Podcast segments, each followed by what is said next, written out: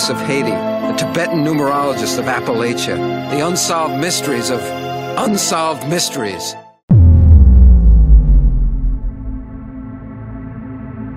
This.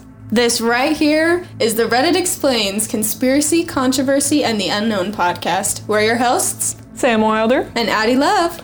We're going to dive into the deepest recesses of Reddit with content every day. Yep, it's gonna get a little weird, And a little spooky. and we're excited to get going. Let's do it. We're back with part two of what is the scariest, creepiest thing you've seen or heard. All right, off r slash ask Reddit. Crank Loza says, I was about 15 minutes from finishing the night shift at work when there was a massive crash on one of the windows in the office. So I get up and check it out.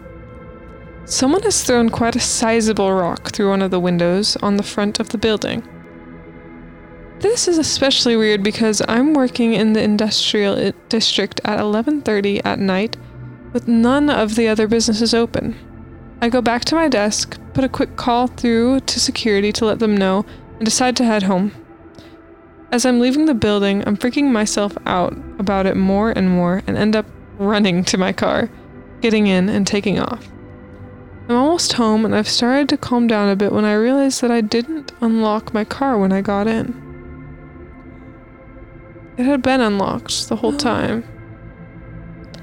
I do a quick check with my hand in the back seat for any possible murders that might be hanging around there, but there's nothing there. Fast forward 30 minutes, I've called a friend of mine who says he is out drinking, so I decide I'm going to join him. I jump on my bicycle and start riding over. I'm doodling along the road on my bike, and it's a nice night, and I'm in no big rush, just enjoying the moonlight when I hear someone riding behind me. I straighten up and stick to one side of the road. He passes me really slowly, and when he's right beside me, he shoots me a smile I can describe as pretty freaking weird. Mm-hmm. I kind of flinch and am taken aback as he rides on. That's when I realize he's riding my mom's bike. Oh. Needless to say, I sprint home. When I get there, sure enough, her bike is missing and one of my car doors is open. The back left one. I was driving and had no need to open that door. And then someone comments, always check the back seat. Always. I always check the back seat. Really? Oh, always. It's because of this podcast Yeah. and because we just sit and tell scary stories about creepers all the time. But I always check the back seat of my car, especially at night. There's a Twilight Zone episode, I think, Mm, of someone being in the back seat. Scary. scary indeed. Ugh. I wonder what the intention was because they didn't do anything when he got in the car the first time. Yeah. And what's going Just on? Just followed him home and then stole Just a bike. wanted a bike. Yeah. I don't know. He was like, you know what? I bet that guy, he looks like the kind of guy that has not just one bike, but two bikes. Yeah. So I'm going to take one of the bikes. I don't know Hmm. what that thought process was, I'll be honest. Alright, Designer Logic says woke up one night around 1 a.m. I heard the shower was on and first thought it was my brother. He works night shift, so I thought he had come home late and was in the shower. It went on for about half an hour until I got up and went to see what the freak he was doing. No one was in my shower. My brother wasn't home yet. I was the only one in the house. Still to this day, I have no idea how it turned on or who did it. Almost five years later, I still think about it and get scared. Even writing this now, I feel like turning every light on in the house. Oh my gosh, why do I do this to myself? oh no. Ugh. I feel like these people reminiscing about their scary things always get kind of freaked out by their own stories. Oh, yeah. The remembering It's is so also real to them. scarif- scarifying. Wow. Terrifying and scary. New word. New word indeed.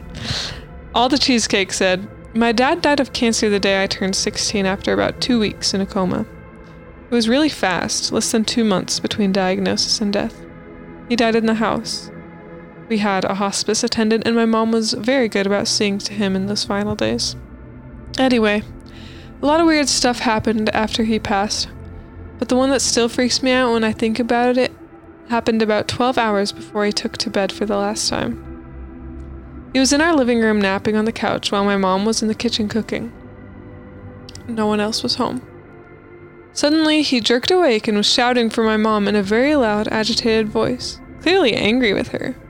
Beverly, don't do that. Don't ever do that again. She ran into the room, alarmed, and asked what he was talking about. He said, Don't do that.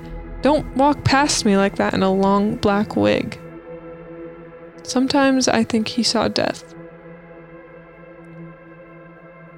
Fish Fish Fish says, I house sit for a family friend when she goes out of town. The woman who lives there is really into a bunch of spiritual stuff, new age stuff, Reiki, etc. The first time I was house sitting, I was outside watering the plants. I was the only one there and had closed the door after me. From the driveway where I was watering, I had a completely unobstructed view of the front door, the only door that was unlocked at the time. When I went back inside, there on the little table next to the front door was a half eaten cookie. The table had been completely clear when I went outside, and I hadn't seen cookies that looked like that anywhere in the house.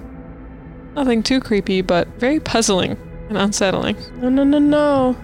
When the woman returns, I mention it to her, and she laughs and says, She gets ghosts all the time. Hmm? I'm a fairly skeptical person, but honestly, ghosts were the best explanation. The next time I was over, I was in the bathroom around 10:30. The house itself is fairly old and creaks from time to time, but nothing too loud or disruptive. While I was in the bathroom, there comes a single loud door from the other side of the bathroom door. This wasn't a little creak or pop from the house, it was a loud, determined rap on the door. It was enough to scare. it was enough to scare my poop back in for the rest of the night. oh boy. And that's what we've got for you today. Oh my gosh. That was a funny ending. Oh wow, I forgot that that was in there. anyway, guys, we're gonna have more stories and unexplained things for you in the next couple days, so tag along. Bye.